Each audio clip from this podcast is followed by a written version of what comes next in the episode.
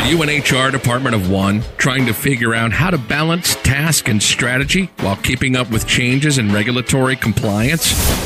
Do you need a fresh outlook on old topics? Then stop what you're doing, grab your coffee, and get ready to recharge. If you have people, you have problems to solve and things to do. Your host is Brenda Neckvatal, a 20 year human resource professional, ready to explore the HR industry with veterans of business and life with fresh eyes and new ideas. Learn about the rapidly evolving changes in employment law around the country, as well as new tactics to deploy and build engagement in your workforce. If you're looking to implement new practices to make your job easier in HR, then this podcast is for you.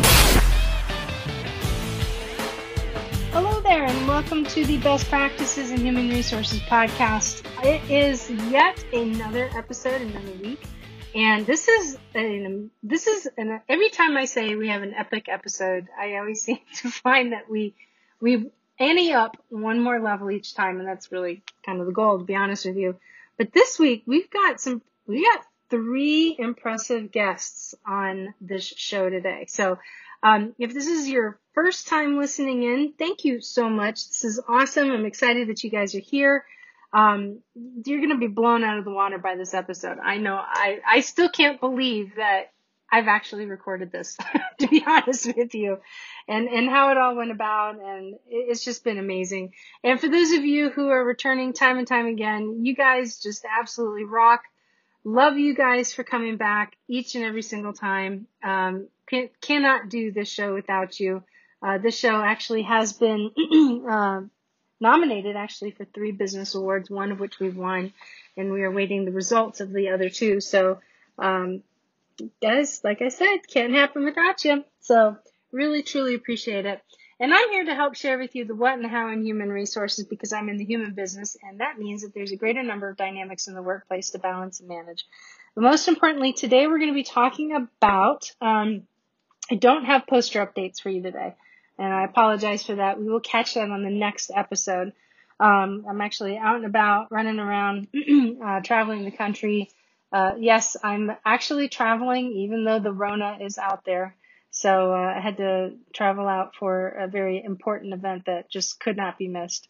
Um, so we do have employment law changes across the nation, and I'm going to share with you later in the show where you can get access to these.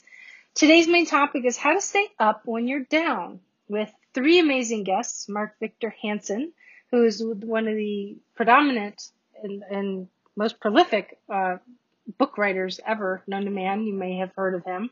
Uh, he's on Fox News and as a commentator, and he's also one of the major co-authors uh, and Guinness Book record holder, to be honest with you, for Chicken Soup for the Soul. We have Mitzi Perdue, who's also on. She's the widow of Frank Perdue of Perdue Chicken and the daughter of Sheraton Hotels, uh, the founder of Sheraton Hotels, and Preston Weeks, who's just absolutely awesome, total car nut uh, entrepreneur, very, very talented entrepreneur in his own right. And uh, these three have come together to write a book called How to Stay Up When You're Down. and uh, we're going to be talking about that as well. Um, we are going to go ahead and just, because this is an extra long interview. Usually these interviews don't go this long. We're actually going to forego the back third of the show, just simply because I want you guys to hear everything that's said, and and it's just absolutely great. So um, summer vacation, we're truncating the show one more time, and then we'll back, be back to our regular programming next week. But um, yeah, this is just going to be absolutely impressive. So, folks, before I go on, the information that is available through this podcast is, in fact, for informational purposes only and not for the purpose of providing any form of legal advice. You should contact your attorney to obtain legal advice with respect to any particular issues that you're having. If you do not have an employment attorney, go ahead and reach out to me and I'd be able to uh, go ahead and refer one to you through our affiliates program and our friends over in Jackson Lewis. Okay, so lot of changes and headlines that are happening across the nation. Um, Senate Republicans have proposed a bill to shield employers from COVID-19 related lawsuits. And this, these links, I'm going to tell you afterwards where you can find these things. Matter of fact, you know what? Belay that. I'm going to tell you right now. If you go to the bestpractices.work website, you click on the podcast link, you're actually going to see where you can access all of these on a weekly basis. So when I call them out for the current episode, you'll be able to go over and click over and link and, and read up on these things. Um, I also get a lot more that I post in the membership, uh, on the actual member resource page, um, part of that program. And I usually have about like uh, anywhere between 50 to 100 notifications that I get on a regular basis. So I post that information. So if you're interested in that, um, you know, hit us up and we'll be happy to go ahead and share that with you. Uh, the Department of Labor has released the much anticipated electronic disclosure safe harbor final rules for retirement plans in 2020. Also, these an executive order that has created a rebuttal presumption for COVID-19 workers' compensation claims in the state of Connecticut. Connecticut. Connecticut. Connecticut. Holy cow. Wasn't going to come out. Over in California, it looks like uh, Cal OSHA will be issuing COVID-19 citations in the very near future. And they have also opened what is called the Employer's Playbook for a Safe Reopening. Um, there's also embrace, some information on embracing a new normal and what are some of the COVID-19 reporting requirements that are coming down the pike for California. Also, Oakland has passed the right of reemployment ordinance impacting hospitality, restaurant, event center, and travel related employers as well. Over in Colorado, Colorado has enacted the public health emergency whistleblower law that are protecting uh, COVID-19 workplace COPs. Over in Connecticut also, they've created a rebuttal presumption that COVID infection was a work related for the first months of the pandemic.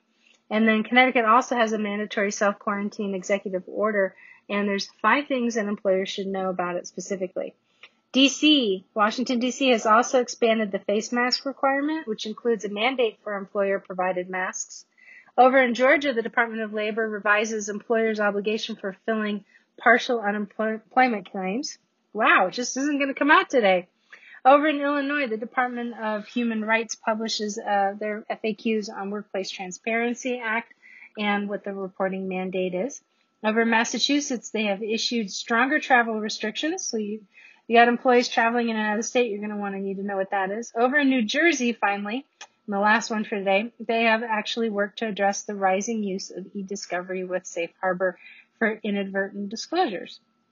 Okay, so hang in there because the next segment is just gonna, it's an awesome, awesome segment. Cannot wait for you guys to hear it. Three amazing, remarkable people, and uh, we're gonna get to that in just a few minutes.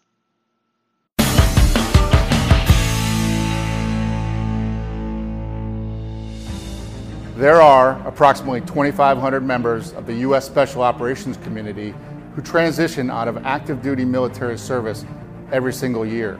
The Honor Foundation has dedicated its mission to serving these elite individuals on their journey to prepare for life once they take off the uniform. In the past few years, we've begun our own journey to reach this number, launching three physical campuses in San Diego, California, Virginia Beach, Virginia, and near Wilmington, North Carolina, along with a virtual campus to reach members of the community anywhere on the planet. I spent 26 years in the Special Operations community as a SEAL. I graduated from THF program I served on the board of directors, and now I'm proud to lead this organization into the future to continue assisting these transitioning service members and their families. Our dedicated team, our world-class program, and our incredible tribes of supporters are standing by to help THF alumni and future fellows, and are committed to providing the best possible support system and resources to better serve this community.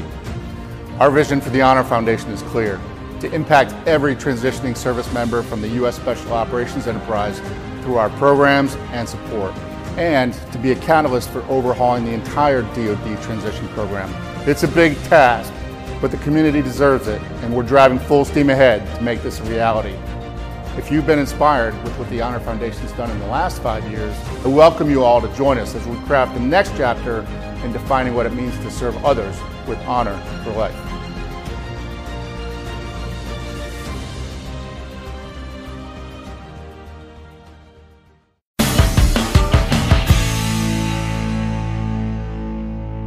today is is already off to an amazing start.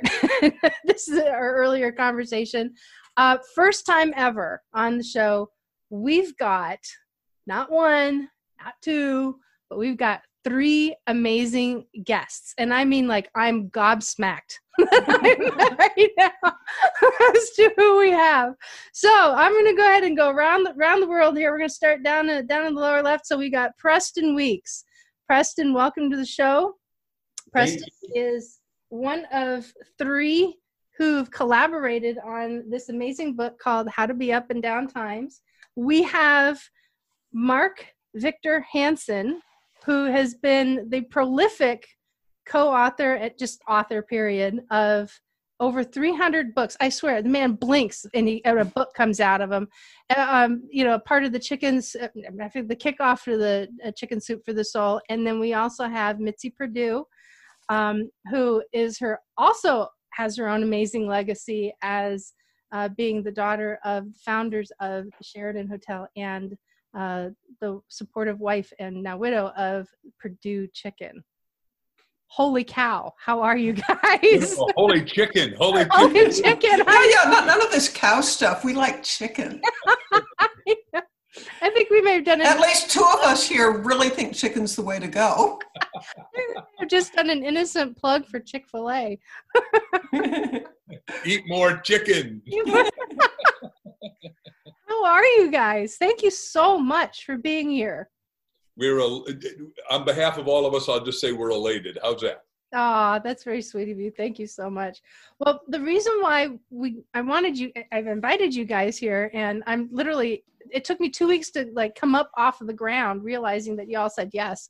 Um is the fact that you each have a very unique business story. And I just, you know, those stories, like I'm already crying, I'm laughing so hard.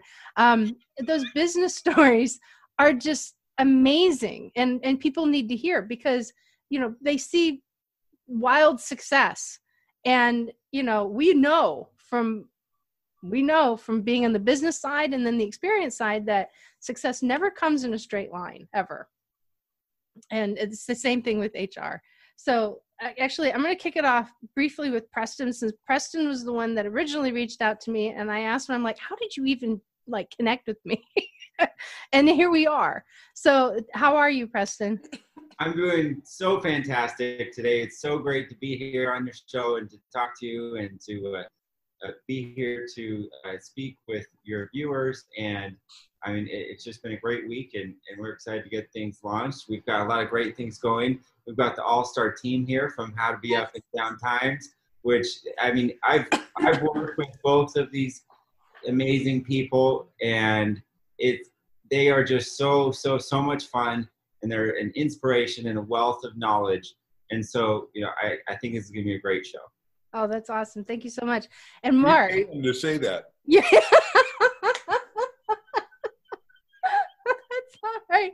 And mark welcome for you. I couldn't resist. It just we no, think the world preston is a young uh, aspirational genius who's done brilliant in other things, but we're about to make the world work with, you know, we got a force multiplier in Mitzi and, and I just come up with these crazy visions. She okays them, and then we're going to let Preston do the work. I think it's exactly. a great HR team. Don't yeah, you, just Mitzi? couldn't do couldn't be better. Just couldn't. We nailed it. That's what you call delegation. yeah. Well, you either delegate or you stagnate in human relations. And then, and then it, it, with the beauty of Preston is that he also knows how to automate because he even owns a company called Operation X, and he's where where I blink and do books, he blinks and gets stuff done electronically, and it's amazing. Oh, that's awesome! So thank you for being here, and Mitzi, thank you so much. I've well, it's a, a, joy to be here. Joy you. to be in the present company. Oh, wonderful! Thank you, guys. okay, so who wants to go first with the first with the first question? Um, and yeah, I know it's like you have to point to somebody. It's almost like this whole Brady Bunch thing going on right now. And I uh, guess I have to point that way to to have it reach Mark. That's right, because you have to go the opposite. It's like sailing; you have to turn the rudder the opposite direction. Mark. Mark. Mark would be down. Mark would be down. Ah. There you go. it's a tag team here. so, Mark. Yes. I don't think I've ever met anybody who has had more no's coming at them before massive success than you. And when I say massive success, you've been on the New York Times best-selling list 56 times? 59 times number one. That's 59 I'm times the only one according I, somebody asked me, do you really have those Guinness Book of Records? yes, I took them and I put them on Facebook. Because like I didn't print those. I mean, this is anyhow but it, I've gotten so many no's. But I started selling when I was only nine years old because I wanted desperately wanted a bicycle. My parents were lovely Danish immigrants, and I didn't get that they couldn't afford a seven thousand bicycle. nine years old, what do you know, right? Yeah. So I'm reading a Boy Scout Life magazine that said you can cross sell greeting cards on consignment. I and consignment means I'd come up to a beautiful woman like you and I'd say, I'm earning my own bicycle. Would you like to invest in one box of Christmas cards or two?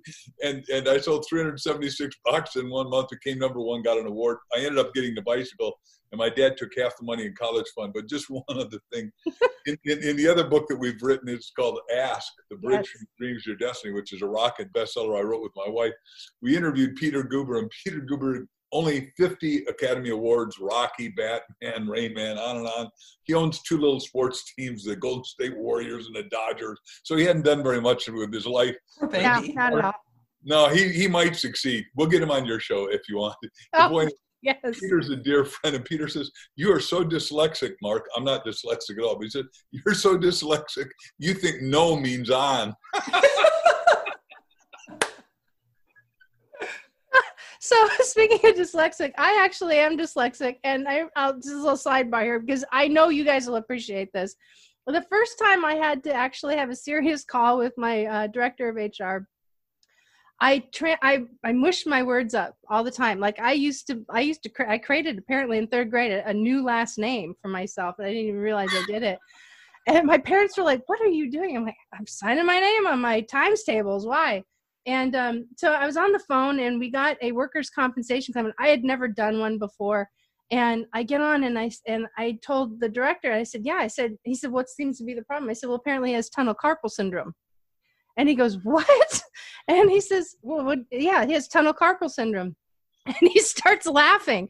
And I'm thinking, why are you laughing? This is the guy's in pain. This is like a serious thing. He's gonna have to go in for for. He's like, okay, I'm so sorry. I'm sorry. He's like, now tell me what's going on. So I was starting going through it again. He's like, okay, so you sure it's the condition? I said, yeah, that's what's on the on the sheet. It says tunnel carpal syndrome. he just he just dropped the phone. He starts laughing. Now I'm getting mad because here I am. You know, we we love our people, and um and he says, do you actually hear what you're saying? And I'm like, oh no, what am I saying? And he says, say it again. And I said it again. And he says, say it backwards. And I said, carpal tunnel syndrome. He goes, yes, that's what it is. So but he should be thankful you gave him a laugh because everyone needs laugh. We need, we, you know, we did chicken soup for the surviving soul. We discovered with all the oncologists, you need 50 pieces of humor a day to get to your inner uppers called the endorphin. It's a very high system, but hmm. to make yourself healthy and well, your show is the best. I got to tell you, everybody in HR needs to listen to you. Well, buckle up, everybody, because your endorphins are going to go out of the roof. I can tell right now. so, so you had all these no's. You were a prolific entrepreneur at the age of nine, and went to school. How? So, t- short the the short history of it. You you wrote this phenomenal book. It finally gets picked up. But after how many rejections did you get? We got 144 people literally like i told you earlier said hit the road jack because he's, he's, not a very nice guy. No jack's a great guy. I just can't resist because you're so full of ebullience. Isn't that a good word? That is a great word. See blink there's a new book.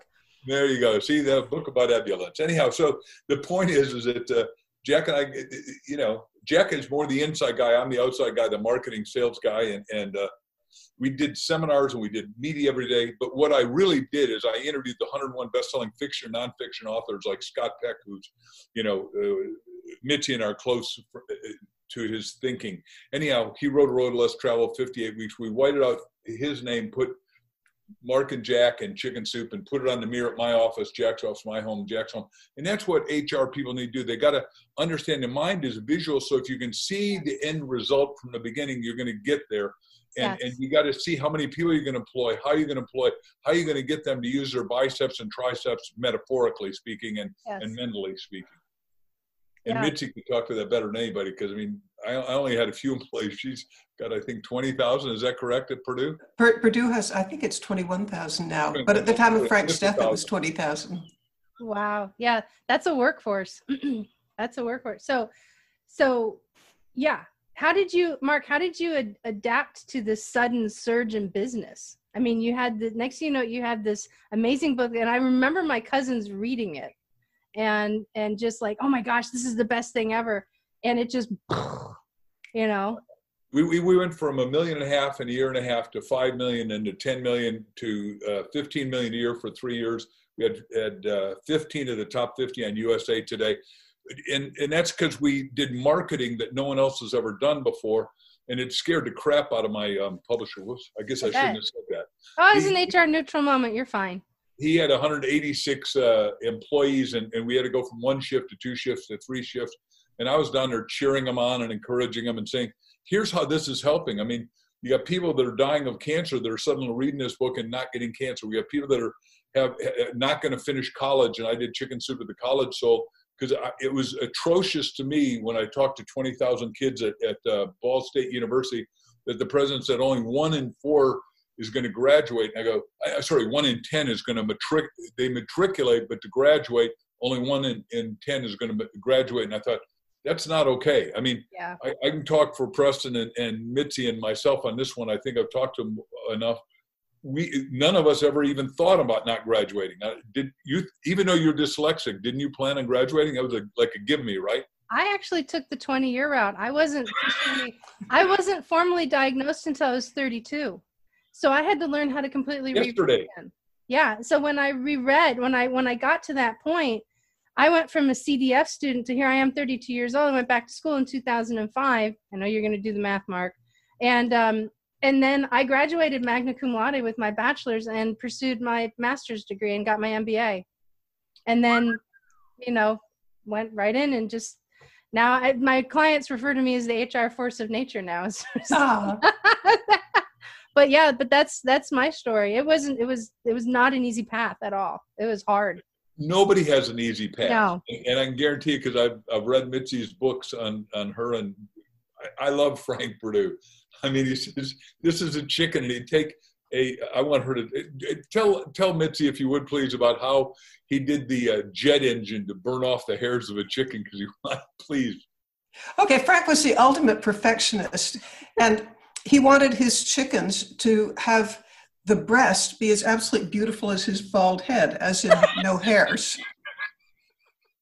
And so yeah, you, you can try picking them off one by one. You can try singeing them. Now, nothing, nothing was working. And then one day he was in the men's room washing his hands, and this uh, uh, with the with the uh, air dryer. Yes, he's washing his hands, and he's thinking, now the reason we can't get those little hairs off the breast of the chicken is because they're lying down flat after the chicken's been washed. What if we used, you know, a, a air? Yeah. But the problem is the air on your hands, you know, in the restroom doesn't have nearly the power.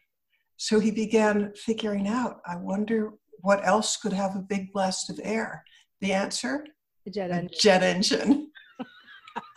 That's awesome. So if, if and I, I, I think the whole industry does what Frank innovated with, but now you don't find if you if you're buying chicken, you're you're most likely not likely to find little hairs nope. on the breast anymore because they knew how to get rid of them. Nope, I'm sitting here thinking through every chicken I bought out of Perdue, and I have yet to see a little tiny hair now that I think about it. Little bitty hairs coming out of the chicken. well, they're feathers Yes. And then there are, hairs, and the hairs are, you know, the little tiny hair-like follicle nice. things. Uh, but Frank hated them and thought that they weren't cosmetic or beautiful or attractive, and he wanted the buyer to have the best eating experience possible. So let's get rid of those things. Wow, that's amazing. Okay, so you, Mitzi, let's stay with you for a quick second. The next, next, you're up, Preston. So buckle up. Hang on.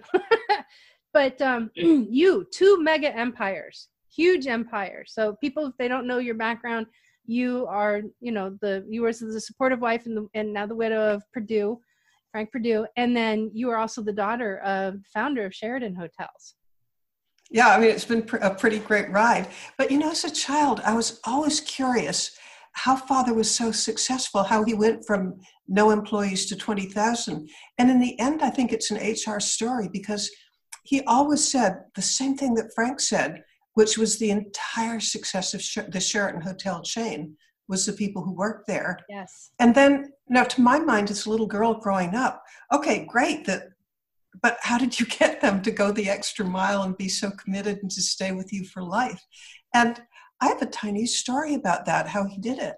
And it's something that I think applies today because the story that I want to share with you, it goes back to the time of the Great Depression, which had a lot of things that are sort of like today, like unemployment and mm-hmm. stress and worry and well, so how did he make a success in the hotel business when absolutely everybody in the world was running away from the hotel industry? And his answer was when he'd take over a hotel, the first thing he'd do when he you know, owned the hotel, when he had taken possession, would be he'd invite all the employees into the hotel ballroom. And there could easily be 400, 800 people in the ballroom. And he knew every one of them is just utterly demoralized because they knew that if if this new guy, the new owner, was going to clean house and maybe bring in his friends and relatives, that they're probably going to be fired. And with 25% unemployment, they're not going to find another job. It's the breadline. Yeah. Well, father knew that, and he knew he knew what they were thinking, and further, he knew that they probably weren't going to hear a word he said until he eased the pain of fear. And so the first words out of his mouth in every hotel that he took over would always be, I want every one of you to keep your job. And I want you to keep your job because I know that you know this hotel better than anybody else in the world. I know that you know your job better than anybody else. And my job is to give you the resources and the encouragement to show the world how good you are because you're going to see in a matter of months, this is going to be the most popular hotel in the city. It's going to be the most financially sound. It's going to be an example to other other people in the city that things can turn around and get better. Mm. And that's part one of the story. There is a part two, which is the next day, all the employees would come in and they'd see cavalcades of plumbers, electricians, decorators coming in to refurbish the hotel, which you'd expect because a hotel that's been on the edge of bankruptcy, you know, right. it's gone to seed. But here's what the employees saw all these people who were refurbishing the hotel, they never went to the areas that the public would see. The first money father ever spent on any hotel was on the employee lounges, the employee dining rooms, lockers, right. showers, the places the public would never see. And I asked Father, why did you why why didn't you put money in places that would get you money back right off? And his answer was, people have a compulsion to live up to or down to your expectations. Yes. Yes. And, if, and if you demonstrate to them how important they are to you, uh, it it it leads into something else that Father used to say, which is a leader's job is to give people a better vision of themselves. Yep. I love that. Oh my gosh, I absolutely love that. My grandfather was a my grandparents had the number one true value hardware store in the United States in Hawaii for over 10 years. I think it was like 15 year run that they had in Hawaii.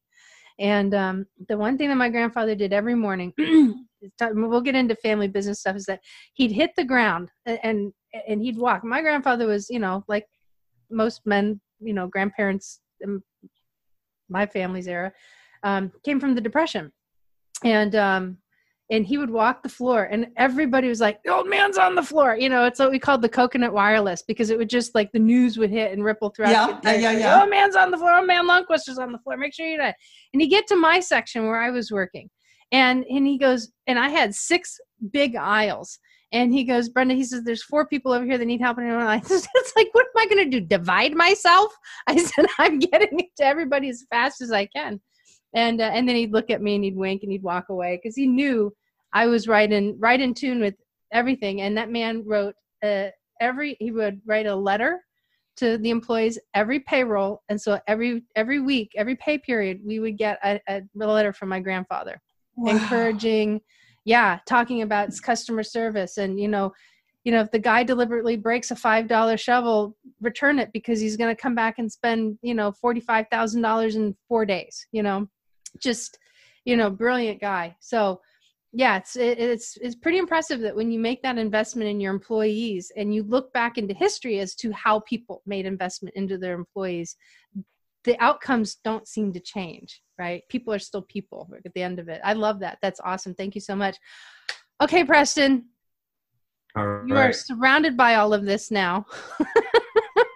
so help us understand a little bit more. Of, I know your background, but help help everybody else kind of understand a little bit more of your background. And if you could help kick off how the project for the book came to fruition. Yeah, absolutely. So yeah, a little bit about my background. So I started out, well, I've always been kind of like Mark was saying, a, a salesperson and an entrepreneur ever since I was in elementary school. I used to uh, you know, buy candies and sell them to the kids at school. You know, I'd buy a bag of candies and sell them for 25 cents each and make money in, when I was in like third grade. And then and I got into making things. I had all these little businesses at school. Later on in my life, I had to figure out how to pay for college. And so I loved cars. I've been a car nut since I was little bought and sold cars. So I decided to buy and sell cars to help me pay for school. I started out with one $1,600 car and bought that, sold it, reinvested in myself, and turned that into my car empire. That's nothing, nothing quite like these guys, but I had 15 car dealerships that I owned and operated. Yeah, and uh, nothing to sneeze at. Yeah, no, no, it, it was, you know, it, a lot of fun and I, I love it. Now I've transitioned on to other things and been able to work alongside Mark in a number of different companies and have a bunch of other fun projects and have grown that. But um, yeah, it's you know it's been a, a long journey and it's been a journey of learning and trying things out and going transitioning from one person as myself into you know two people into multiple people into multiple people in multiple locations into now my company operations X, we do outsourcing, which is kind of like the transition of maybe the next thing is you know global workforce. So I have an office in the Philippines, and we do remote work, and we hire employees for other companies, which is a whole nother you know interesting logistic yes, challenge and you know complications that come with that, and learning again. Yep. So yeah, that's a little bit about my background. That's awesome. So how did how did the concept for the book come about? so yeah, so the book. So actually, it, it was in a in a dialogue uh, between us, and I, it was Mitzi and Mark were talking, and Mitzi initially had the idea, and it was when COVID had uh, kind of broke out, and she had this idea to, and I don't know if you even you know it, remember going back to this, but she had this idea to uh, write a book of 52 ways to keep people safe during yeah. COVID but that, uh, because the unfortunate situation of the world puts uh, people at a legal liability to put, you know, give uh, advice that might, you know, jump, you know, turn one way or another on involving disease with safety and health. Yes. So Mark said, "Hey, you need to talk to her," because I had a, I had another idea. I said, "Hey, you know, let's do uh, what what if she did 52 ways to uh, stay happy during isolation?" and so Mark said, "Hey, let's get her on the phone right now." So we called her, and then we started talking. We started collaborating and collaborating, and basically, uh, those collaborations evolved into how to be up in down times, which is uh, what we produced today. And it was it was just so much fun to work with Mitzi and Mark on the book and to put it together. And it ended up kind of being a, a bunch of different uh, tips and things to help people through you know the change of times and the change of things that's happening with your body with your mind with your soul you know those were kind of three things that we we focused on throughout the book and so people can you know like mark was saying strengthen that muscle strengthen that mental muscle strengthen your you know body and your mind and everything so that you know you can have the ability to be up and down time. So that that was kind of the evolution of how the book came about. I'd like to jump in here for a moment because yeah. what, what Preston just described is something that Frank Perdue deeply believed and acted on his whole life, and that is that none of us is as smart as all of us.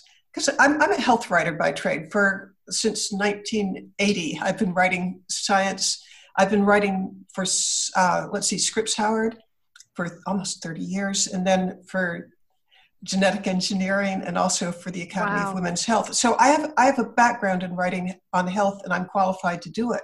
However, uh, the idea that I had how to keep people healthy in the real world, uh, since we don't want to get sued, the idea wasn't good enough.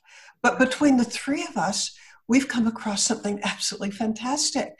But none of us is as smart as all of us. My idea wasn't really that good, but you marry it to other ideas, yes. and what a winner! And I've, I've just recently told uh, Mark and Preston, but there's a woman I've never met from Taiwan who had one copy of it.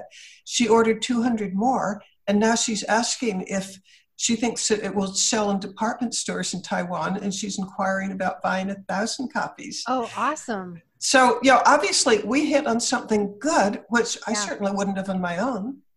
No, and and it kind of almost feels like you catch lightning in a bottle, kind of. Yeah, we did. It's totally lightning in a bottle, and it's lightning in a bottle because the trouble is that we open up and then we close up. We open up and close up, yes. and, and what we're saying is, hey, look, it is independently a choice in HR. It's independently a choice in our own life whether we're going to be up and down times because there's always going to be pulsation in the language. Mitzi and I push each other's vocabulary to the edge of the uh, thing. Love it. Vicissitudes of life. You are going to have peaks.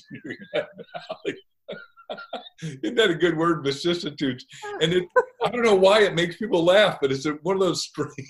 It's not the word; it's you. it's how you do it. It's great. I love it. It's not. We're not laughing at you. We're laughing next to you, right? so great. So great. Oh, I love that. But you know, but you're had right. fun writing this because we want everyone to understand that. Look, we're all going to have down days and down minutes yes. and down hours, and, and last four months have had most of us sequestered. But it's not one of us; it's eight billion of us. So we say, look, we'd like 8 billion people to read the book, not just because it's us, but because it'll change their attitude. And, and in my, co- in my colleague in this business, Zig Ziglar said, your attitude gives you altitude in business and life. Absolutely. And it, uh, everything that we're talking about is just, a, it's a shift in perception. It's yeah. just, it's just simply put, it's a shift in perception. And you know what? Look, you know, what we do in this field, it's not easy. I mean, first off, you know, when they say it's lonely at the top, they're not joking. And all of you are independent leaders. You know exactly what I'm referring to. But then you've got this other person that's running parallel to you that's lonely at the top. And the reason why your HR person runs parallel is because we can't really, like, you know, regurgitate and vent our issues upward because leaders are relying on us. We certainly can't do it downward because that's a breach of confidentiality. And you can't go side to side because you're the only one.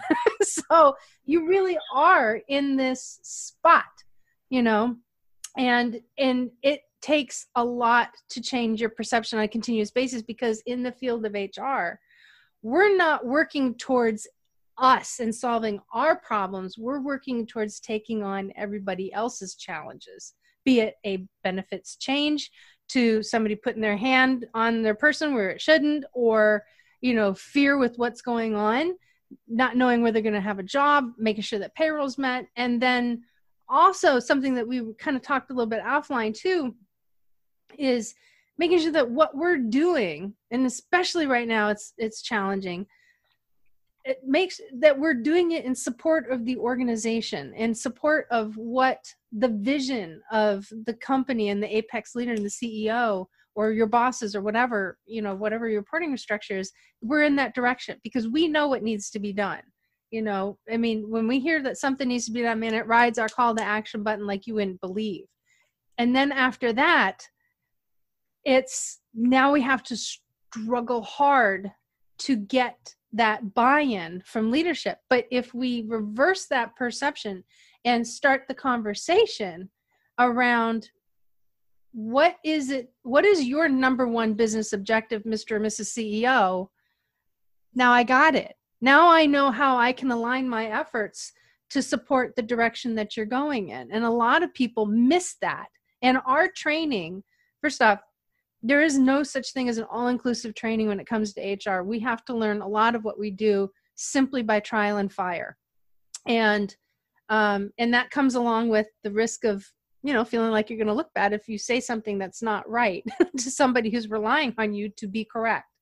So um, I was going somewhere with this, and I completely lost it because I could I could feel it coming from Mark. uh, what, what happens is that the difference in HR now than ever before in history is that trial and fire.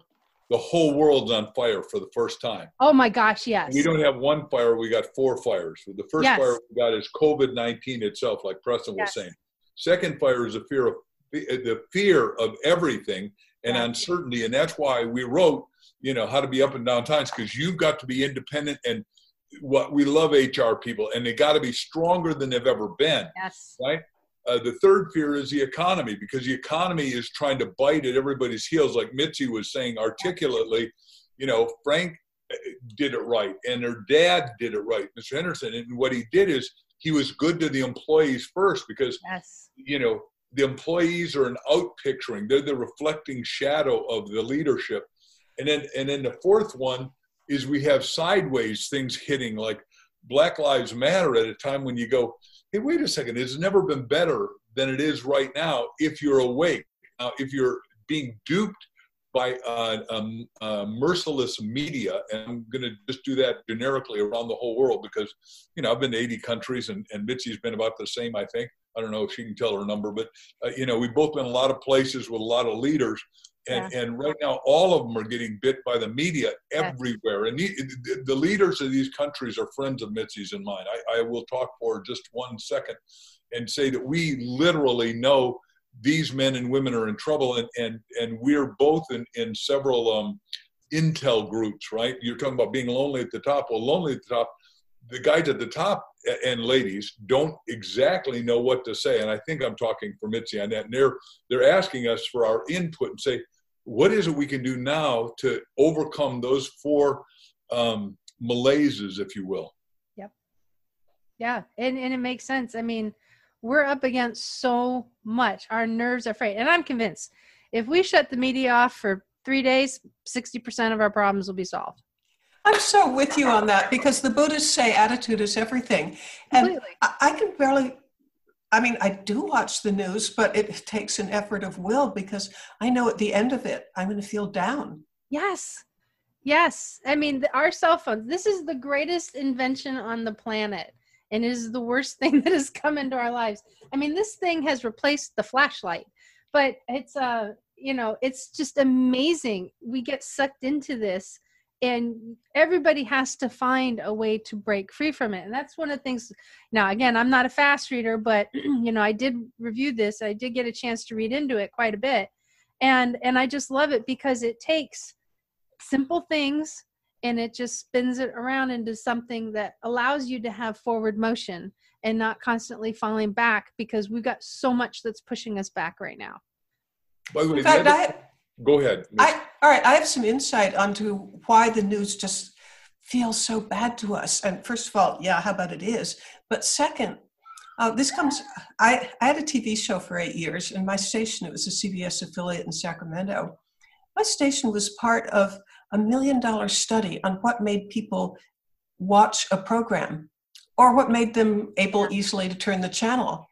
And it turns out, and this isn't just true for CBS, it's for media in general, the amount that you're upset, the amount that uh, they did this with like how much your palm, the viewers' palms would sweat, how much their heart would race. Yes. Uh, the the tests that they did found that the more upset you are, the less able you are to turn the channel, and yes. so uh, they're highly motivated. If you're a news director, you would like things that are going to get people agitated. So yeah, just the, almost the business model is designed for yeah. something that I don't think is all that healthy for us, the consumer. It isn't. I would I would absolutely agree with you. And it's it's one of those things that I mean, if you look at how our workforce is right now, um, we're in so i'm in the process of a new project working with a gentleman his name is david costa he's actually gonna he's by the time this airs he would have already been a, a guest on the show and he's a national authority on uh, active shooters. And and he's working with schools in utah on teaching teachers how to deal with an active shooter but giving them the confidence to actually disarm an active shooter. And i've seen wow. do it. Yeah. I mean this one woman she's about threw this one of the trainers across the room. And it and it's just what we're in the process of doing is we're at, we're de-escalating the fear and we're we're rebuilding that confidence in the workplace for that unlikely event that we may need it. But now, with what we've got going on with civil unrest right now, that chance actually kind of increases. And so but that's what it's all about. It's it's we figured out that if we were you know and he figured it out sooner than i did. I just helped put it into words. If we de-escalate the fear we take the fear out of the equation and we increase the confidence anything and everything is possible and in this circumstances that means life yeah. Well, let's talk about oh go ahead press yeah, well, I had an interesting conversation with a gentleman the other day, and it was a great way to think about it with the news and what's happening. A lot of times we go, okay, we look at the news, what's good, what's bad, and he had a, a reverse way of looking at it where I really love the thought. And he said, look, if you're feeling fear, if you're feeling anxiety, if you're feeling these, you know, things that you don't want to feel, or you're up at night or you're stressed, look at what you're consuming in your media Look yeah. at what, you, what yes. television shows you watch and see if those shows are fear related shows. See if they're anxiety related television. If they're, you know, if they're shows that have that in it, then there's a good chance there's a connection there. And you can yep. refactor that if you're aware of it. Yeah. Which brings me to one of the tips in our book. And it comes, I mean, there are a whole lot of scientists who agree with this, but I formulated it as from my niece who runs a nursing home. And she kind of summarizes uh, what a lot of the research says. But it's absolutely essential for you to give yourself at least an hour of respite of some sort. And by respite, uh, another word for it might be escapism. But you really need your uh, times of great stress like this. And I, I don't think we should underestimate the amount of stress that we're under. I mean, whether it's financial, well, the whole list financial, health, yes. the future of the country, just everything. This is stress. And her view, and a lot of scientists, is you have to interrupt that stress, the thing where all these, you know, adrenaline and norepinephrine and cortisol are just the stress hormones are flooding your body. Yes. And if you're going to thrive, you need respite, Freud. Yep. My, my niece tells me that that for people who are taking care of, of terminal patients, say with Alzheimer's or with Parkinson's or something similar, Lou Gehrig's, that the caregivers are a, there's a, a one in three chance that they're going to die before the person they're taking care of because stress is so harmful. Mm-hmm. So her advice to everybody, and our advice is build into your life at least an hour. I mean, you, you care about exercise, give yourself an hour where you de escalate the stress. Yep. And ways of doing it are when you're thinking of something entirely different, like maybe a favorite movie, maybe you've got a hobby, maybe it's physical, maybe it's pumping iron, whatever it is, build into your life yes. for the sake of your health an hour when you when the bad things that are going on you just escape them yep or give yourself respite from them go ahead yeah, Mark. To, yeah what what happened is when I went bankrupt in 1974, I'd been built. I built the Wall Street Record Club, Botanical Gardens, eight years. I'm 26 years old and I'm a hot shot, or I thought I was. I was building out of plastic PVC when the Arab oil embargo hit in '74, and they said you can write checks so big your banks bounce. I had to, oh I had to check a book out of the library, How to Go Bankrupt by Yourself. I went bankrupt. it's I'm, I'm on the court steps in the eastern uh, Long Island, and, and uh, you know an ambulance chasing lawyer comes up to me and uh, says, "I'll take you bankrupt for 300 bucks." I said, "If I had 300 dollars, I wouldn't be going bankrupt." what are you talking about? Anyhow, the, the, the, what I learned though is exactly what Mitzi just said. That's a long preface, I know, but what I learned was you got to spend an hour a day reading some positive, uplifting stuff. Now that happens to be the zone I like to write in, and have written 309 bestsellers. But you got to read self-help action stuff that gives you a new mental attitude, a new yes. uplift, more yes. encouragement, more enthusiasm. Otherwise, what what what she and, and Preston were saying correctly is the media is so negative oh. it'll make you despondent, disconsolate, depressed that you want to shoot yourself. Yeah. No, exactly. I mean, that's from my experience. If if I I mean, I, I make a somewhat effort to give myself a diet of no more than 15 minutes of the misery that the news is going to cause me. And so I, I really seriously try to limit yeah. the negativity that, that comes into this poor little noggin. No, I I completely agree with you. I mean, there's so many different things that people can do, and you know, in HR, this is a very feminine driven industry, and so you know, we're majority of HR professionals are women, and um, so you know, a lot of women have families, they have children they come home after dealing with everybody else's problems and they come home to deal with everybody else's problems. And you know that's one of the things that i preach hard in this group. And just exactly what you're talking about is that you have to disconnect. I don't care when you do it just if, if the minimum is 30 minutes a week go do something for yourself. If it means sitting uh, taken from the movie was a date night? If it just means sitting in a hotel room by yourself drinking a diet 7 up i don't care. For 30 minutes just go do something for yourself because you can't take care of everybody else until you take care of yourself. And even i've reversed a lot of things for myself as well um so but it's all about caring for yourself because if you if you even even when it's bad even if you lose your job even if all of a sudden you've burned through all your money and your 401k is you know smoked out you still have to take care of yourself because it's the one thing you own outright. I'm sorry. it not, is. Not you own outright, but when you get fired, one of the things I've been writing to is that there's 37,000 occupations in America, and what Press and, and Mitzi and I've been working on is the new ones that are virtual because we're going into an extraordinary virtuality time.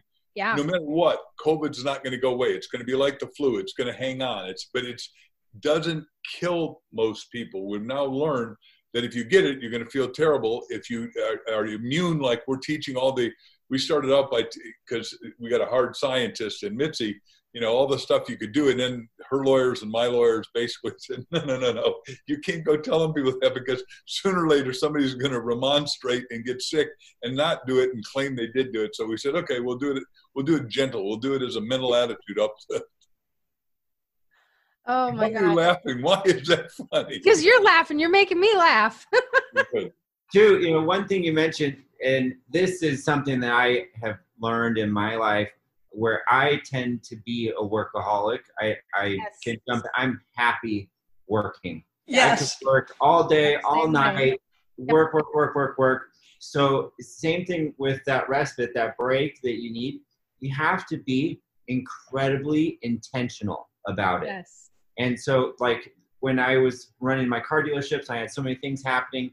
I had to be super intentional about those breaks in my life. I have a family. I've got three little kids.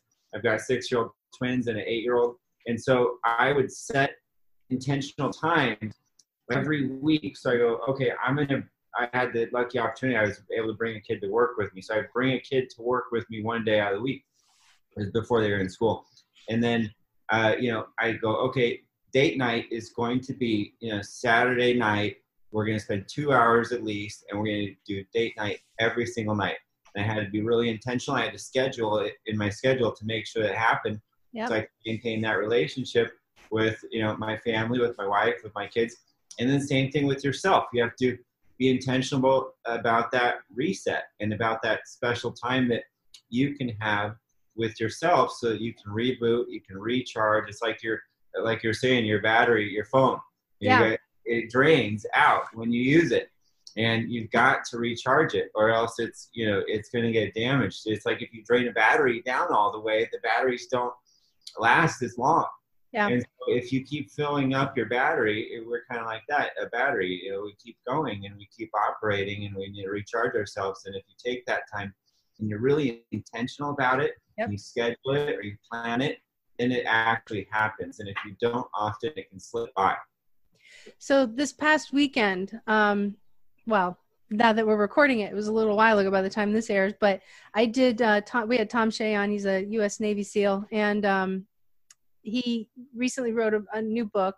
Um, and part of what he, so this one, he, so his first book was Unbreakable, and now this. Uh, oh, the, what a book. Yeah, great book, wasn't it? Yeah. It, yeah, loved it.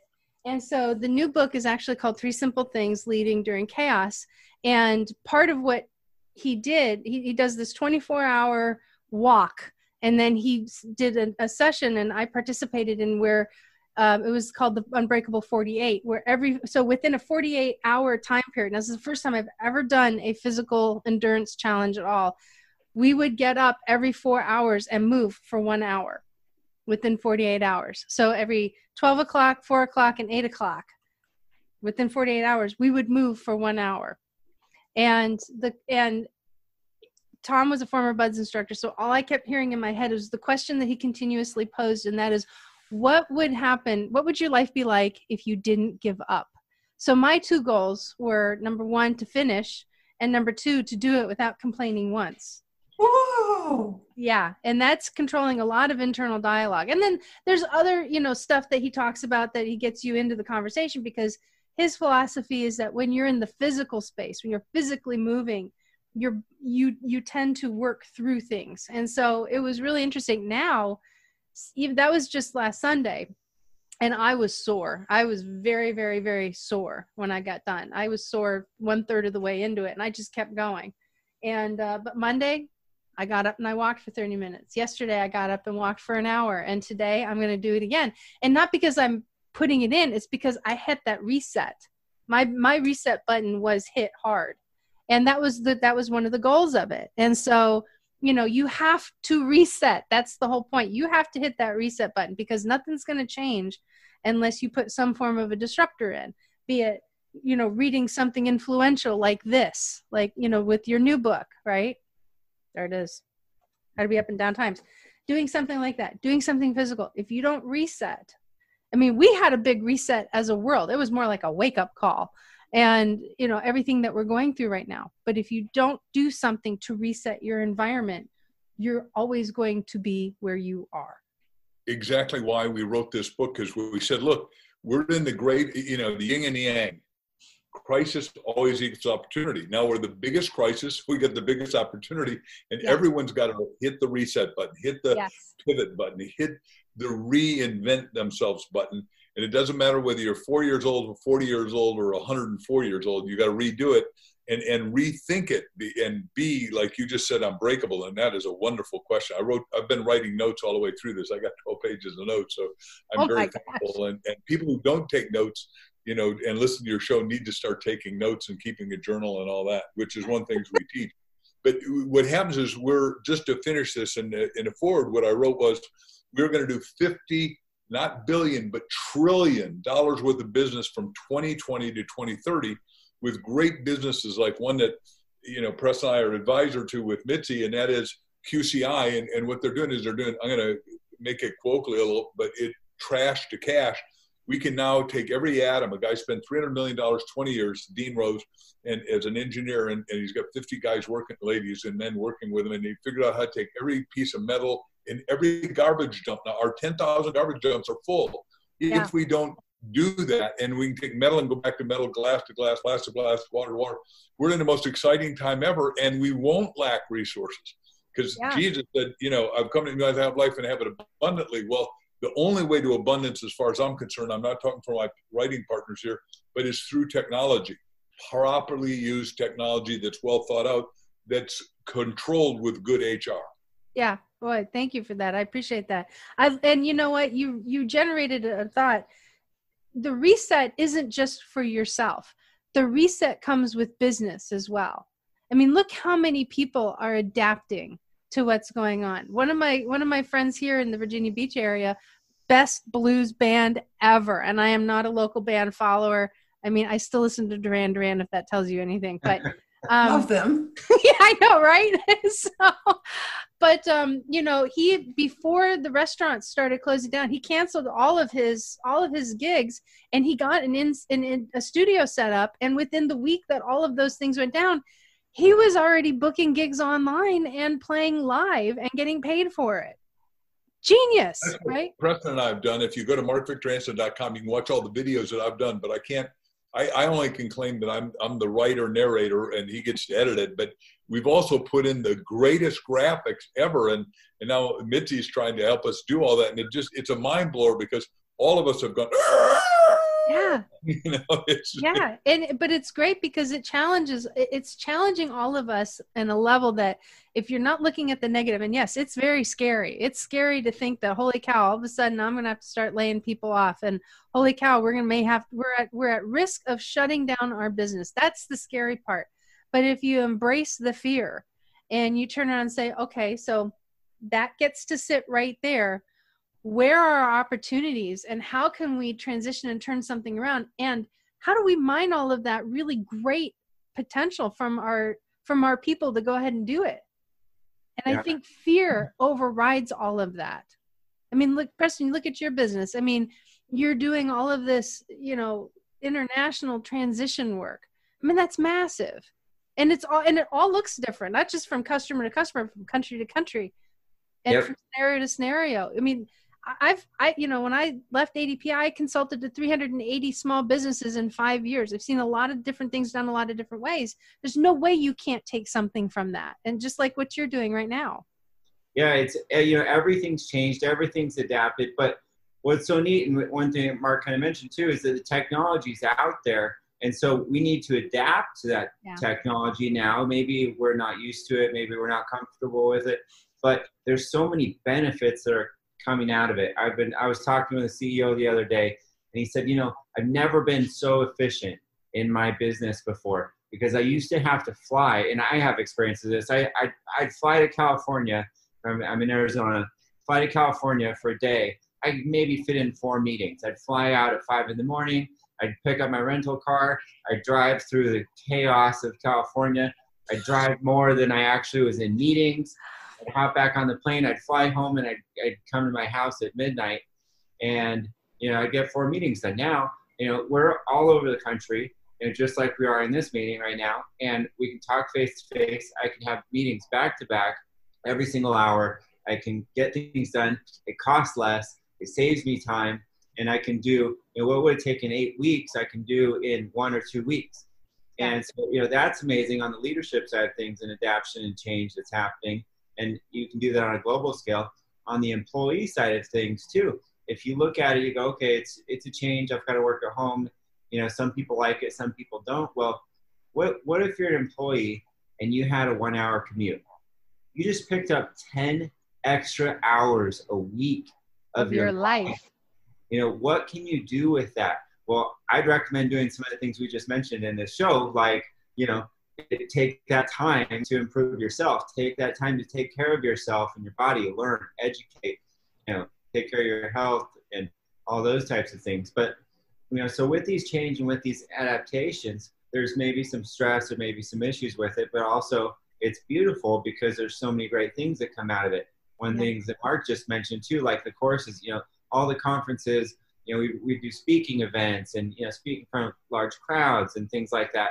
Mm-hmm. well when this one thing that my company did when we when this whole thing hit is we adapted really quickly and we started building online courses for other companies. We're doing that as a service at operationsx.com and so you know where people had things that were they were going to events and they were speaking with people or if they had a training or a teaching program or something you know that they have to teach their employees for uh, hr uh, we can put that online now and put that into a course and distribute it and you can distribute it people can watch it any time of day.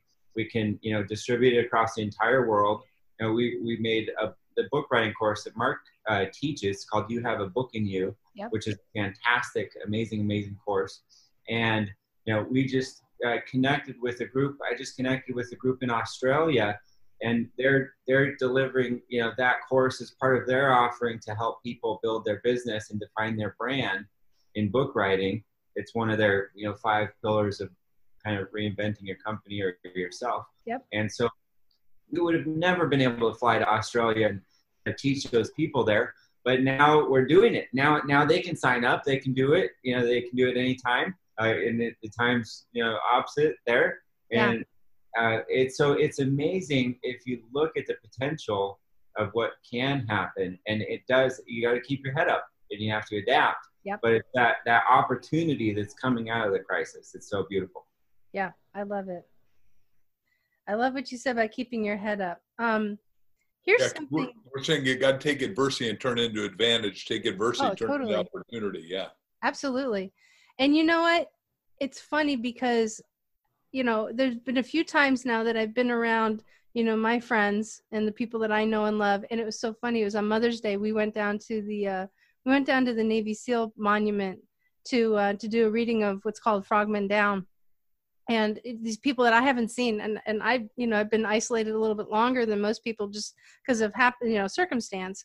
But um, I walked up to him, and you know, we're used to giving each other these big hugs, and you know, yeah. the families and the wives. And I was, and I looked at one of my friends, and he comes up and he gives me an elbow bump, and one was tapping me on the foot, and I went, "Oh my gosh, I've never been so socially awkward as I was when I was 15 years old." I was like, and finally they just went, "Screw it," and everybody just started hugging each other.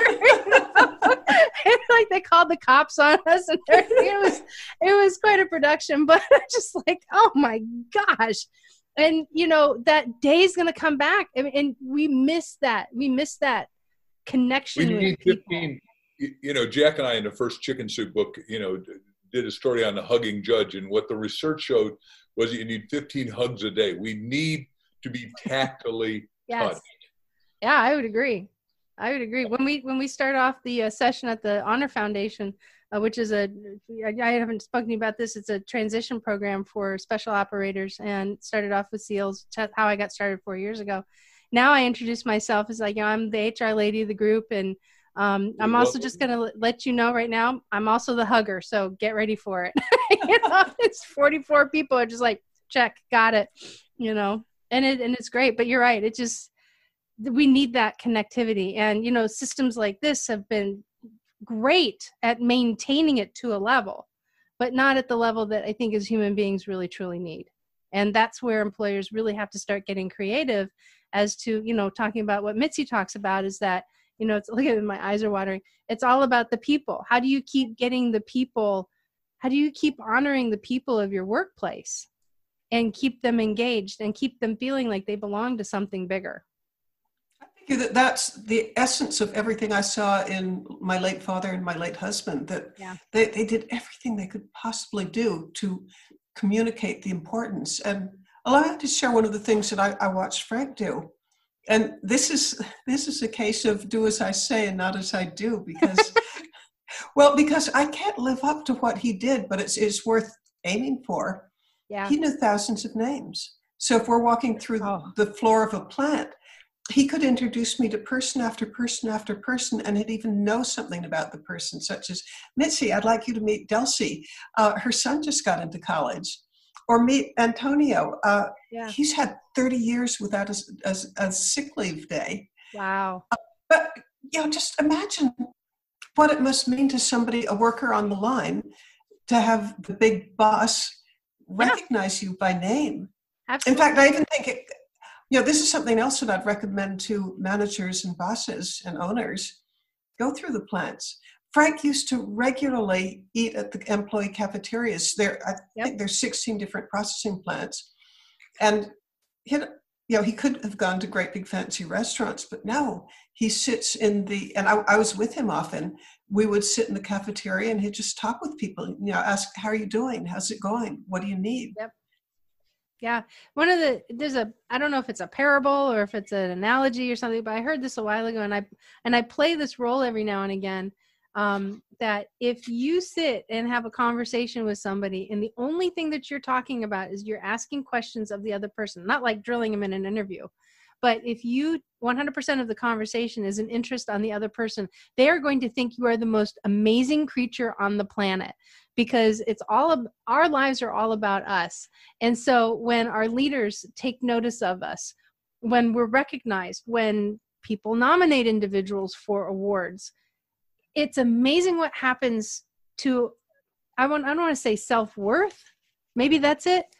I don't know. Yeah, but it just you just rise up self-worth and self-esteem and by the way as i said the new book we have in addition to up is called ask. I like one word books. It's really easy to remember the titles. It's even hard for a dyslexic to you got a whole dictionary to go through mark. Keep writing will you i know.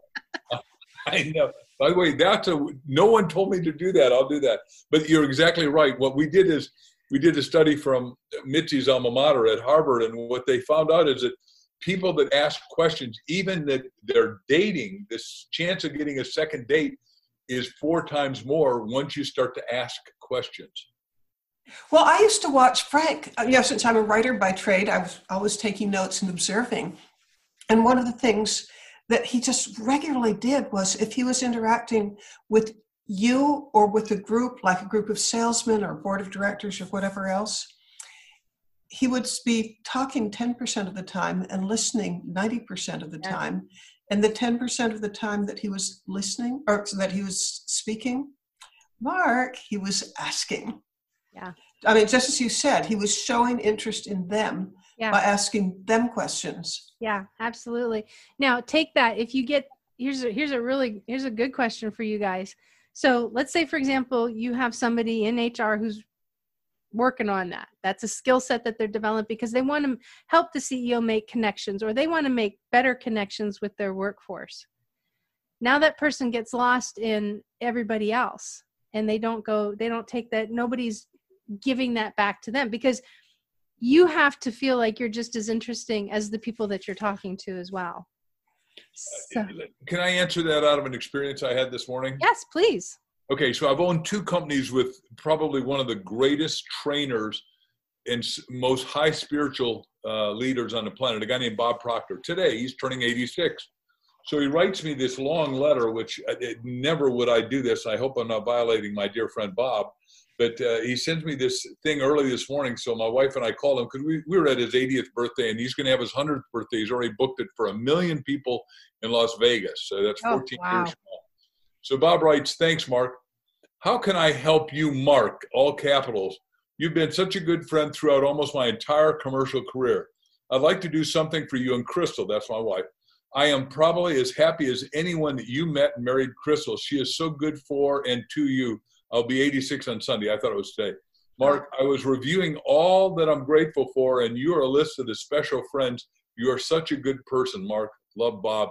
And so I called him and I said, and it's Canada Day, so they're closed down. And yeah. uh, I get goosebumps telling you this. He said, "What do you want?" And I told him what I wanted because he, he has two million people on his podcast at a time. I said, "Let's just do an interview with us because most he's interviewed us about our book Ask and other books that I've done, you know, forever. And but I said, why don't we just do a dialogue because you believe that spirit's always expanding, spirit's always making people better off. You're teaching fundamental abundance. You're saying we're turning around the economy let's just do a dialogue with you and I and Crystal. And he said, great, two million people will do it within two weeks. I went, holy cow. And I did, I called him just to wish him a happy birthday because he wrote me that love letter.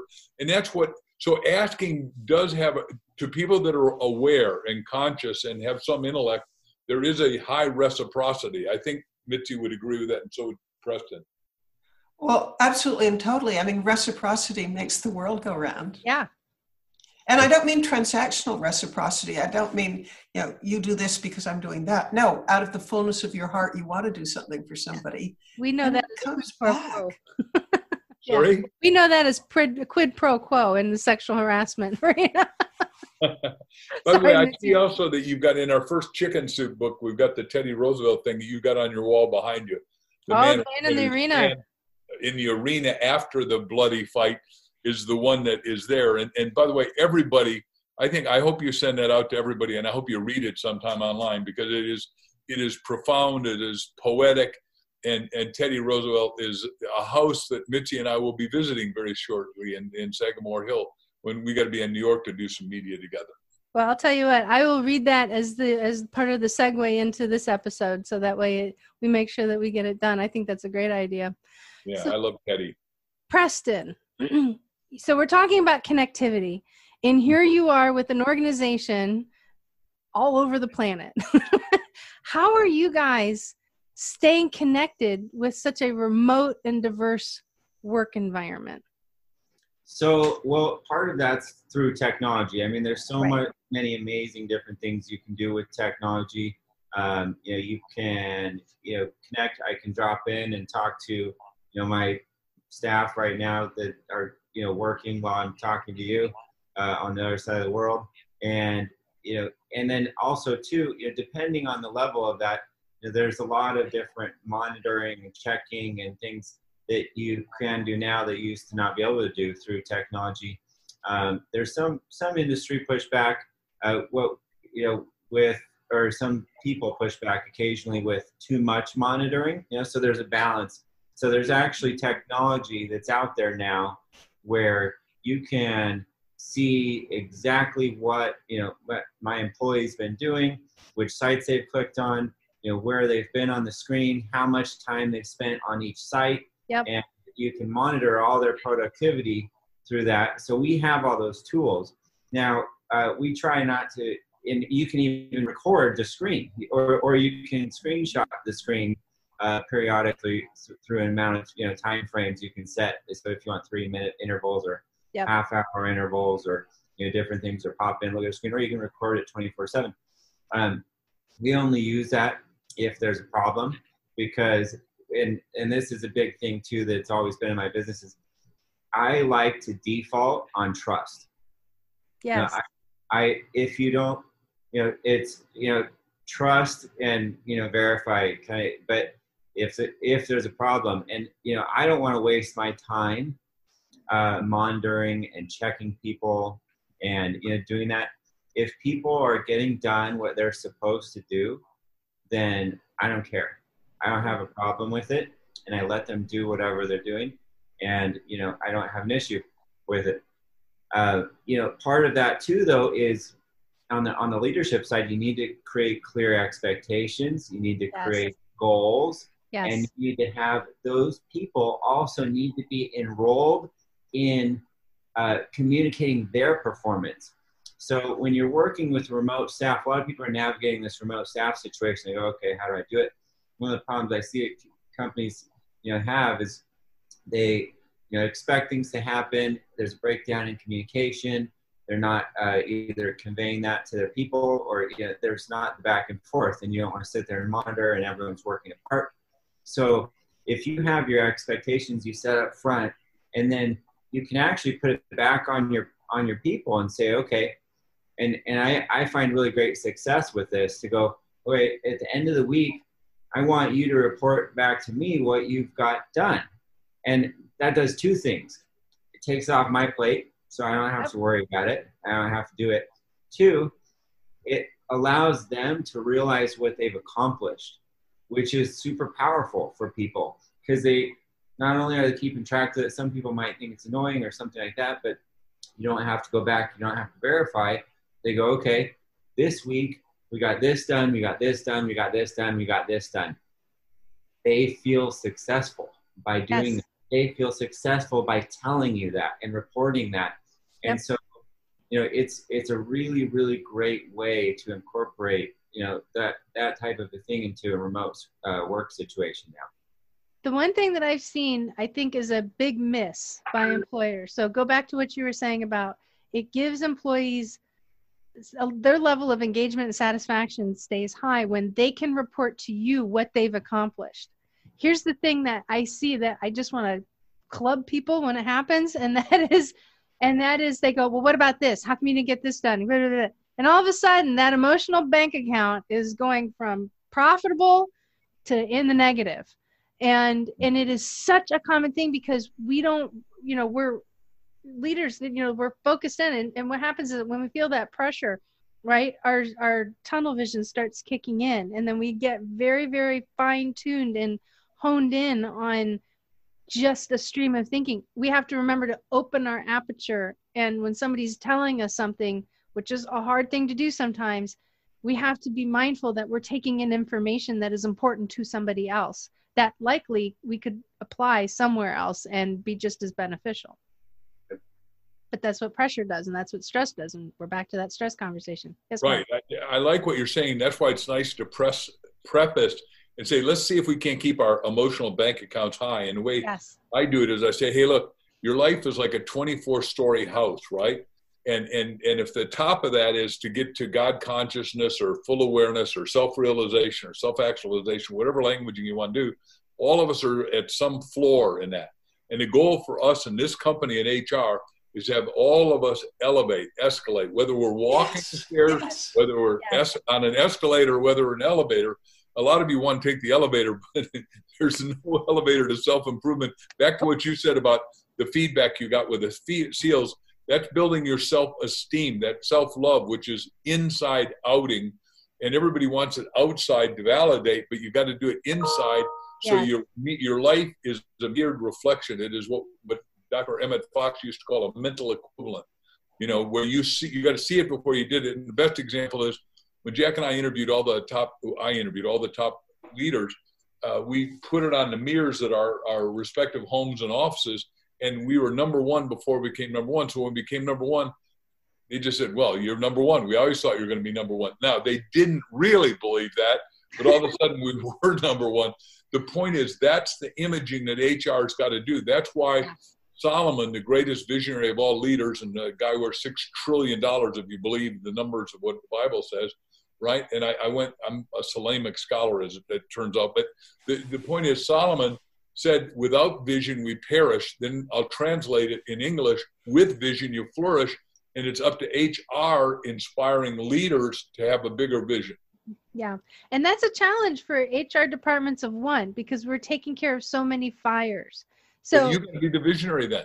Yeah, exactly. Exactly. That's exactly what I was going. If you if somebody who's in HR is an HR department of one or a very small team or is an individual where they're director and they've got subordinates where they they can't find that nourishment elsewhere, it has to be self-driven, but split it in half. In other words, spend ha- some spend a chunk of your day dealing with all the crises that come with the role and then spend another half of the day trying to figure out how you're going to raise somebody up because when you raise somebody else up you raise yourself up simultaneously. It changes that chemical in the brain. And matter of fact you're going to love this one mark. Years ago and i mentioned this a little while ago on an episode i had a team of people i was sent into a store as a i was in operations at the time in retail and i was sent into a store and the store manager and uh, one of the teams did not like each other. They did not get along at all, and and it was all these women against this one dude. and he comes in. I come in for my shift. I'm already kind of like, you know, a little tired because it was at the end of the week. and he comes up to me, and the first thing I hear is, "I'm done with these people. I can't stand them. I just want to fire them all." Right? And they're just growling and garbling. And I said, Here's what we're going to do. You're going to put your stuff down. We're going to go into the back. And so I just had it. And I walk in, I said, Everybody, put your stuff away right now. Whatever you're doing, drop it, put it away. I want everybody's attention. You have 30 seconds, go. And they did. And they're all kind of like looking at me like, Oh my gosh, what is she going to do? And I said, Here's what I want you to do. Everybody, I want you to take a spot up against the wall and I want you all to turn and look at yourself in the mirror. And they're looking at me. I said, Just do it. And and it was this big wall of mirror. And I said, here's what you guys are going to do because I knew the secret behind this. And I'm and I did not want to deal with a whole day of listening to everybody grab at each other because that's what they've been doing for weeks. I said, y'all are going to look at yourself and you're going to smile at yourself for 15 seconds. Go. And within five seconds, everybody was cracking up laughing. They couldn't do it. People are just like, I mean, gut, guttural, gut laughing. They're like, this is the dumbest thing that we've ever done, and the stuff funniest thing at the same time. And I said, You guys are going to have the best day for the rest of the day. You want to know why? And I said, Why? I said, Because you just changed your brain chemistry. And by the way, y'all need to figure out how to get along. So you might as well do it while you're in a good mood. Love it. Love it. And I walked out the door. I said, Have a good one. I'm out of here. I got to go take care of my stuff. I said, Because I'm, I'm done with y'all. you know? But it's that, but it's that kind of thing that works, you know? Here oh, yeah. laughing again. Look at that there's a super cool exercise I did once at an event that's kind of similar, and but it's it involves people, and it's it's just being with someone, literally standing face to face with with a person. I mean, like inches apart, like toes together almost, not touching, but not talking, and just stand there for like three minutes.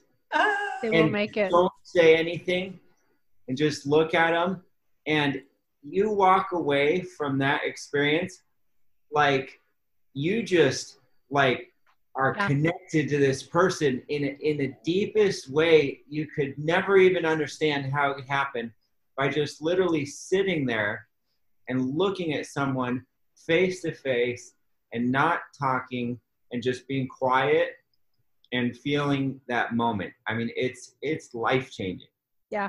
And i think that's what's so important right now is that we're so far apart right now. I mean granted we have technology that's the only way that we're really able to stay connected. But i think mark my words and i'll bet you anything that when people are starting to come back together and we're getting that close proximity to one another that you know the people that we really enjoy that phenomenon is happening organically without people realizing because we've been so distant from one another and the and, distance is is the problem is we do seven roadblocks to asking, and the seventh one is disconnection. And yeah. right now, people are more disconnected. You say, well, no, no, no, we're more connected with a cell phone and no. laptop. No, no, no, no, no. You need a physical connection. You need to hear somebody. You need to, what Press just said, you feel each other, right? Yeah. And and feel is I, I, may be going too far for HR generally. No, we just use the force. right? Yeah, the force. And may the force be with you because there That's is great. a thing called auric energy and there are yeah. aurimeters now and we can take auric meter pictures with thanks to Kirlian photography and Hama Hama. But yeah. the point is all of us have that and when you are together, yeah. your energy builds, you get stronger, you get mightier. That's why I say one and one isn't two, it's the power of 11 if you look at it right. Perfect. Oh my gosh. So, Mitzi, I'm going to start this question off with you. So, one of the things that we've been talking about in in the next gen women in hr facebook group that i've got is if is that work is that building of the relationship between the hr professional and the ceo and not that it's bad it's just how can you take it to the next level and if you could look back in your world uh, which is vast and deep i love it is if you could have improved something in your relationship as a leader with your HR team, what would that be? Well, can I answer it in a somewhat backward way, which is something that at Perdue is fairly recent, like the last two or three years. And I'd say if we had it to do over again, I would have done this much sooner. But we have, you know, the meat industry traditionally is not a magnet for high level women. It's just not. Uh, there, there aren't that many little girls who grow up and say, oh boy, I want to work in the meat industry. So we have to work really, really hard to attract women. And we, in the last few years, we've started something called the Perdue Organization for Women.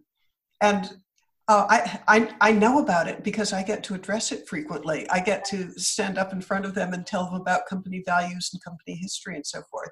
But it is so powerful when women from from I mean, twenty two thousand employees. These are like the top.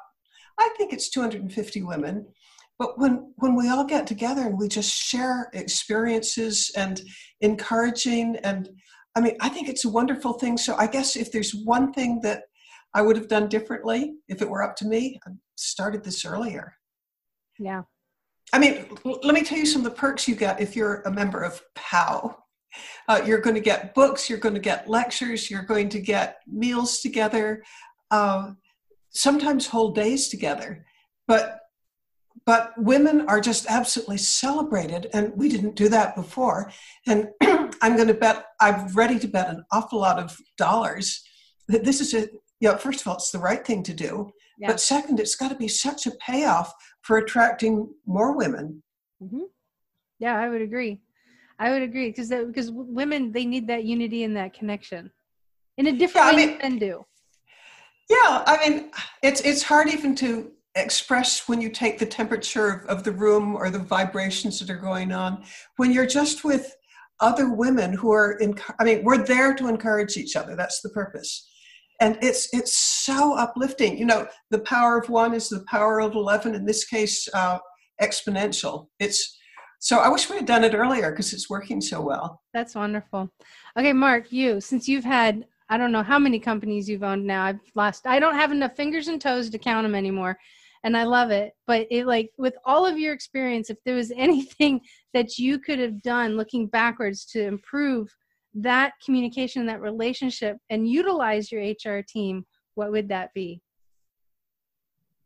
I would have sat with them more and, and written a 10 year business plan and, and done it visually on the board and just said, hey, look, you all tell me what we could do in 10 years because in the short term, most of us think we can do too much in a company or as an individual.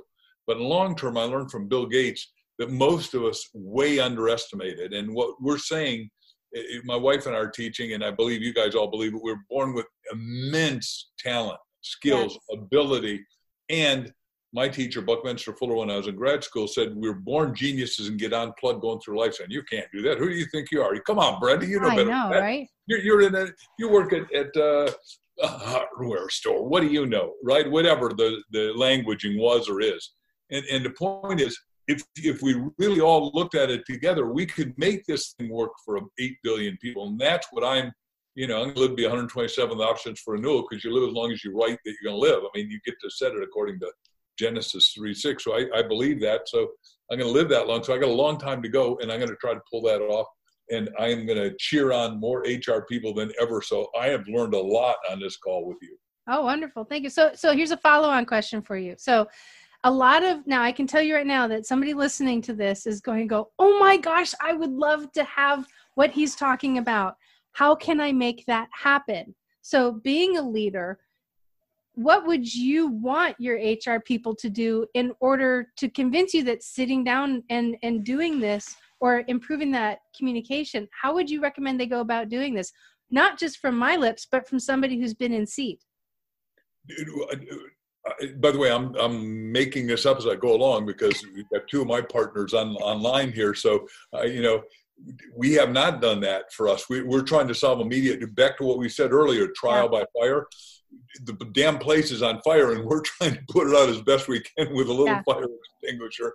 But as soon as the fire is over, which is probably going to be after November fourth or springtime, right? Exactly. right, is January third. What we'll do Preston, Mitzi, my wife, and I, and our team will sit down, and I really want to do this ten-year plan. And uh, you, you uh, forgive me for bragging here, but a guy I met at a at a podcast said, "I got to buy you something." And I said, "I've never met you before. You don't have to buy me anything." He said, "No, no, no.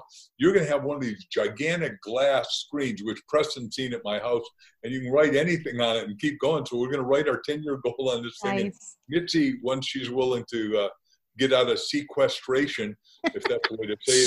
Soon, I'm ready. is it? She'll come out here to Arizona. We live in a wonderful place called Scottsdale.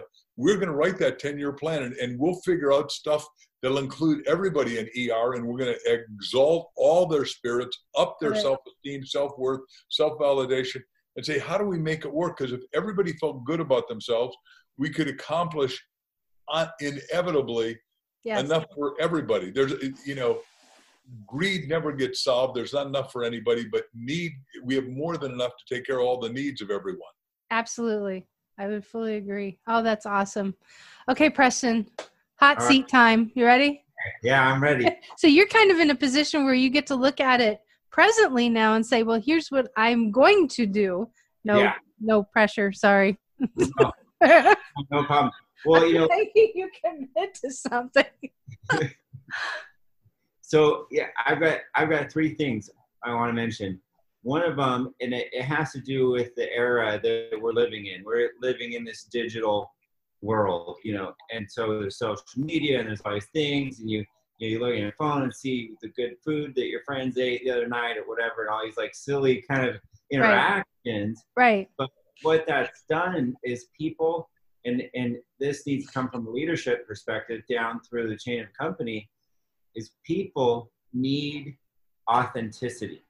People yes. are craving authenticity like like it's never been before. And so yes. this front that everyone puts out that oh I've got this great life and I've you know wear my suit and I drive a nice car and I eat at great restaurants that look like they serve beautiful plates of food or you know whatever kind of thing there's kind of a little bit a trend of the past and it's a little bit of that face and what people really really connect to and what they resonate with is authenticity and then the second part of that is you know by doing that people need to share from the heart yes. people need to share from the heart and they need to be connected with their heart and they not need to not be afraid of that because you know, a lot of times especially as uh, leaders uh, you know, they're afraid to, you know, be exposed. Kind of, they mm-hmm. put up this wall, like this, you know, strength pillar kind of thing. I can't be wrong. Yeah. Yeah. Right. Yeah. You can't be wrong. You got to be this, you know, certain type person.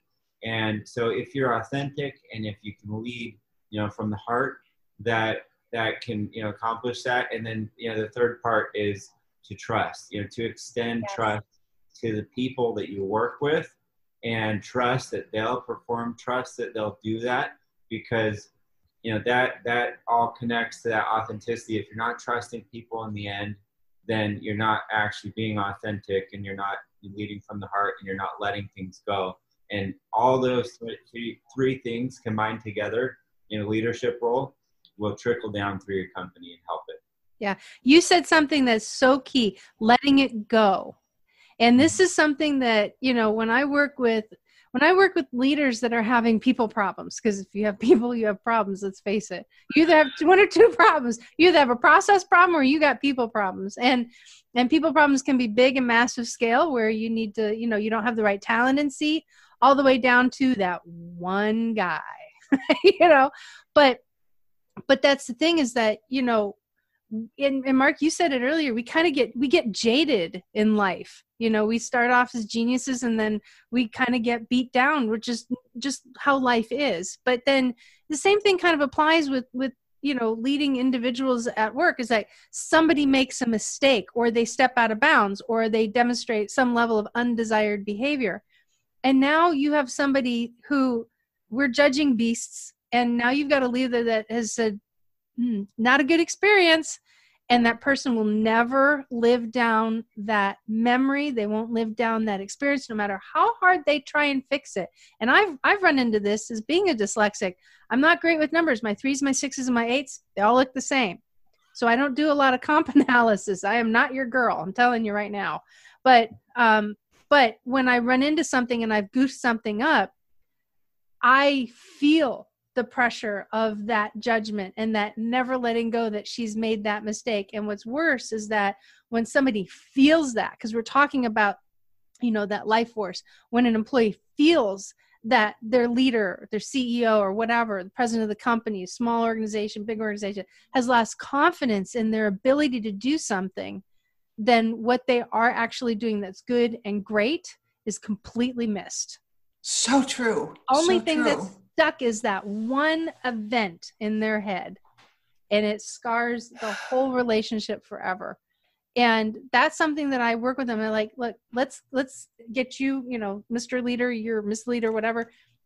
Feel what you feel. Let's deal with you first. Now let's really take a look at the situation. List all the things that they do well. And does the one thing that they've goofed up on really outweigh all the great things that they do? And, it, if, about your grandfather writing a love note to everybody and saying how great they did. We need more love notes and less criticism. Yes, agreed. But you know what? There are there's also this personality clash that takes place too. You can like I'll we have this one guy. I got to come up with a new name for him um because I really can't. I don't want to say it because he's a lawsuit happy former employee, and I really, quite frankly, don't ever want to run into him in court. But uh, we'll just call him Lieutenant Dan. anyway, the, Lieutenant Dan. Anyway, this guy was brilliant at what he did. He was very, very skilled at what he did. But he was that guy that would take a bird's feathers and stroke it backwards. And you know, sorry, Mitzi. Anyway, I love it. but that's what he would do, and he would do it to get attention. And then he would do something else dumb and dorky to get attention, and then he'd argue with you. But all of that constantly overshadowed everything that he did great. And finally, I said, Can you just stop being a jerk for five minutes?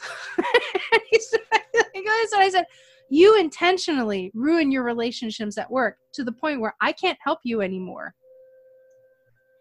I don't and? know. I, I don't know what more to do you do great things but you cast this whole huge shadow no wonder you're not getting the raise you want no wonder you're not getting the promotion no wonder you're not getting the respect that you're you're craving because you're not earning it either all you're doing is destroying your relationships the so it's there is he brightens up a whole room when he walks out of it oh yes That's exactly what happened. But Brenda, tell us the rest of the story. How did he respond? What what happened? Well, he or he just couldn't change. So this is how he responded, and I and I kid you not, he was a six foot five white guy. He went out and he got cornrows braided into his head the next day to make a point. And I'm like, and what point are you making? Because quite frankly, they look really bad. But um, he's and he comes back and he says, "There, I cleaned up my image." I said, "No, you didn't." I said, "You got cornrows put in your hair." I said, "You didn't clean anything up. You just got a new do, man." I, I said, you got a long road to hoe. And eventually, he actually did wind up pushing his luck too hard. He, he did wind up stepping over the bounds. It, it was a financial impact, and they let him go. But he has sued every employer along the way he is that one guy you know but that taints an employer forever it taints a leader forever because those are hard moments. I mean people on the outside they only see the outside of it. What they don't see is the nights that you lay in bed wondering if not only is the company going to get sued but our individual liability as well. You know how much more personal stress am i going to have to undergo dealing with this guy you know? So you get that one guy but but it's that and then if somebody does something and goofs up now you've tainted your opinion about somebody else. So it's challenging. It's i mean it's there there isn't anything easy about leadership. I'm sorry. There just isn't. It's great when it's rewarding but whew, man it's a character builder. Wow i got all of you quiet for a second. We've been laughing at no it is. It, it it's it, that that tainted individual is so hard to deal with in a company. Yeah. and you know it's like that that concept too like you you are who you surround yourself with. And so i always try and surround myself with amazing people like all of you here. Uh, but you know in a company that's really hard and the bigger the company i mean i don't even know 20000 people how to even you know accomplish something like that. Yeah. uh, but I, I saw that happen you know in in my companies and an example of that you know was you know on in, in one of my locations there's a guy that's just pushing everyone the wrong way no one got along with him, and everyone fought, and he was fighting over. It. We're in a sales environment. Sales, car sales, like the roughest, you know, environment sometimes to be in, and it's commission based, so everyone's you know really got to get along. It's really hard to you know make that synergy and, and create a group, and we were able to do that, which was great. But I had that bad seed in there, and uh, you know I won't say who he is or anything, but he had had a situation come up uh, where he said, "Hey, you know, this is happening in my life. Can I take a leave for two months?" And I was like, "Yes, yes, you can." Happily. Please. Uh, oh, sure. If that's what you want, you I'll, have I'll a pen? and, and in in that time when he was gone, we were understaffed uh, at that location, and but we shattered our record in sales because everyone was so excited yes. that he was gone yeah. They, they carried that energy into work. It translated into the customer, and the customer purchased, and the, the whole success of the business launched. And that was a learning, you know, situation for me as a business owner to go, wow, it really does have that big of an effect to create that positive you know, feeling in the work environment, to create that positivity, to create that happiness, to create that synergy. And so I made a mission from then on to you know make make that a top top priority in every single business I've ever done. Yeah, love it, love it. Well, if you guys could leave everybody with the best wisdom and nugget of information you because we've had a lot of it. We got the gold mine here on this show. What would it be? Like if you wanted to just leave that one thing that people can think of, like I still have Thom ringing in my ears. What would what would your life be like if you never quit? What would what would you want to leave people with today? I'll, I'll jump in. Go ahead. You go first, Mitzi. Go ahead. Ladies, ladies. first. okay, just just something from my father, who's he said that his approach to leadership was inspire, don't require. And oh. I need to develop that just a little teeny bit. Uh, he wanted the person who was making beds, the the say the maid who's making beds in the hotel room, that she's not making beds in the hotel room. No, she's building the best hotel in the city, one that's going to be an inspiration to the rest to everybody else. So i loved his approach of that the person waiting on table or tending bar or cleaning up a room. They're not just doing that. They're doing something much bigger. They're part of something bigger. And that gets back to his saying inspire don't require. Yeah. Love that. Mine would be the size of your question determines the size of your results. So I'm asking everyone to ask a bigger question of how can I do more, be more, have more, ah, uh, serve more at levels that you hadn't previously thought about. And that's why when Crystal and I wrote ask and then we wrote up is we, we got to stay positive. We got to stay in sort of an exalted state because if you let your energy and attitude sink, you sink. Yes. Love it. And then, uh, yeah, mine, it comes from one of my mantras, which is relentless improvement. And so I think you know relentless improvement is, is so important. Uh, part of that is like like the world I got behind me here. The world is constantly in motion. Everything's in motion. Everything's yeah. changing. I'm sitting here right now, and people are outside. You know, my office. They're working. They're doing things. Life's happening. The world's moving. Things are adapting. Things are progressing, and we always need to have an attitude of relentless improvement. And part of that too comes from listening. And even the most you know basic person uh, in your life, uh, they might not be you know uh, high up position in your company. They might be you know someone that's not you know, gone to school or done things. We can learn from everyone if we really really focus on relentless improvement. I learn from my kids all the time. You know, they can teach those simple, simple little nuggets I go, shoot, you know, I didn't really think of that. You know, it, it's something that maybe was not a, a, realistic thought in my mind, or that you know can you know change how I'm doing something in the, in my day or in my company or in my life, or any employee. You know, to listen and so relentless improvement is you know my my thing. I love it. I love that. That's great.